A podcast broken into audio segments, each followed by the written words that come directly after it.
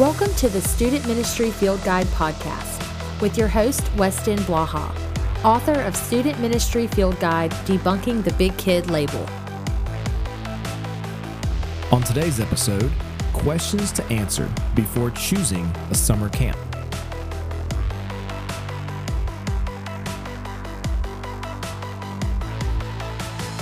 Welcome back to the Student Ministry Field Guide podcast. I am your host, Weston Blaha. On this episode, we're going to be discussing four questions to ask yourself when choosing a summer camp. Now, as we all know, a quality summer camp can make it or break it for a youth ministry. When I was a youth ministry student years ago, our group always attended a camp called RYM. It's a camp that came out of the PCA denomination, and it's still around today. It does an absolutely wonderful job. My entire teenage experience had been an RYM summer camp experience one day, our church hired a new youth director, and he decided to change things. Instead of RYM, we attended another camp in Georgia. Now, we did not particularly like this change, and, and most of us were pretty upset about it when it was announced. But our, our new youth director had promised us and promised the group that if we did not like his camp more than RYM, then we would go back to RYM the following year. Now, fast forward four months we did not like his camp more and we wanted to return to RYM. And, and, to be fair, even the people who ran that camp admitted that that was a terrible year for them. So regard, but regardless, it was an absolute disaster on, on both sides. Um, and here, but here's the thing: if you put your credibility on the line to make a major change and it flops, you have lost the trust of the students for a long time, at least in this specific area. And here's what happened we no longer trusted his taste in trips. And so when, when he was trying to then get students to sign up for trips down the road, he had a real difficult time convincing them that the trip was worth their spring break or their summer week at the beach or uh, whatever that would be. And so there's a warning there. Like if you're going to stake your credibility on the trip that you have planned and you're going to come in and rock this youth group and change what they've done for years, which a lot of times needs to happen, it better be good. So, in order to avoid that, uh, when I plan my summer trips, I answer four major questions. So here we go. The first question that I ask before planning a summer trip is What is my goal for this camp? In other words, do I have something to accomplish during this trip that makes a certain camp a necessity? For example, if I was new to a church and needed lots of relational time with the students, I would choose a camp that required minimal organizational effort and time while there. Right? I, I would want the camp to do everything so that I can invest every moment that I have into building rela- relationships with the students who just barely know me.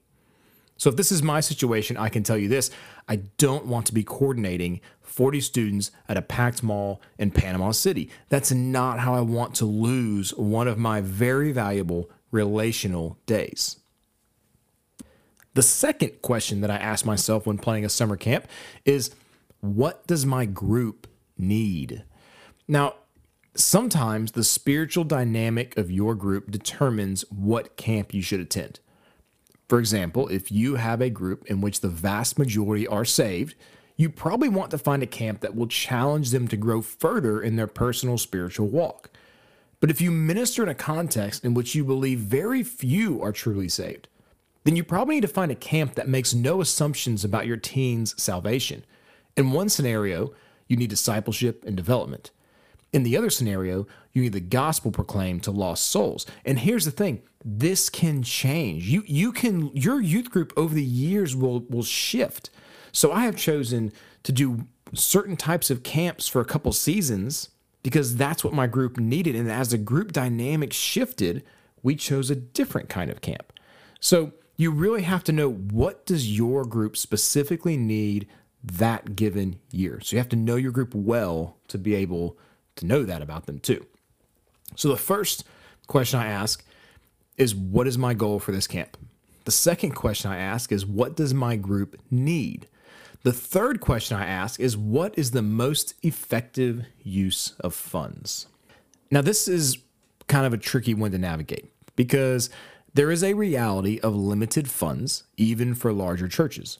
There have been seasons where I knew that most of my students could not afford to attend the trip that I wanted to take. The families didn't have the $400 plus spending money for two kids. It just was not a reality. So we opted for something cheaper, which I could help fund if needed. And many of you have made this decision before. You can take 10 students from Mississippi to Colorado for an amazing, unparalleled mountaintop camp. Or you maybe could take 30 students from Mississippi and go to Alabama, where maybe the mountains aren't quite so high and the, the air isn't quite so crisp, but but you can bring more students. And so when choosing a summer camp, you, you need to answer the question what's the most effective use of my church funds? And the fourth question that I always ask is who needs to chaperone? Now, this is a really important question. I have two major rules that I begin with, and then everything else kind of flows from there. So here they are. The first major rule I don't let anyone chaperone who I believe is trying to get a free vacation. Now, I'm sure you've all had the must be nice to go play with the kids at the beach all summer comment, right? And, and while meant in jest, there's an underlying reality to how parents in the church often perceive the workload required for a large trip. So, the first major rule I have is I don't let anyone come who I believe is trying to get a free vacation. Okay. So, the second major rule I have is I don't allow anyone who's high maintenance to chaperone. I have enough issues with high maintenance teens, and I don't need my support crew having the same problems. So, so after those two points are considered, no free vacations, no high maintenance chaperones, I begin to allow volunteers to, to come in the following order. The first priority goes to regular volunteers. These are the people who are regularly invested in the lives of my students. I want them strengthening their relationships with the students. The students will listen to them, they will trust them, they're vital. So, regular volunteers. The second in, in priority are the involved parents. These are the parents who really care what's happening in the ministry, are really invested in what we're doing at our church, um, and they want to come be a part of something great. The third group are church leadership. So, elders, deacons, I may even go out and recruit these people because it's always good to have to see to have people in leadership who can appreciate what you're doing, see what you're doing, and see the value of what you're doing at these camps. And then after that, anyone else who isn't disqualified, but the first two rules mentioned a minute ago no free vacations, no high maintenance people. I, I, I welcome anyone like that to come and chaperone as well. So there you have it. Four questions to ask before summing, before choosing a summer camp. The first is what's my goal for this camp? The second is what does my group need? The third is what's the most effective use of funds? And the fourth is who needs to chaperone. So I hope you found this helpful. I would love to know what other questions you ask when choosing a summer camp. So feel free to text or email me at any time. Thanks for listening, and I'll see you next time. If you enjoyed this podcast, be sure to check out www.westonblaha.com and be sure to get your own copy of Student Ministry Field Guide Debunking the Big Kid Label in Kindle or paperback at www.amazon.com.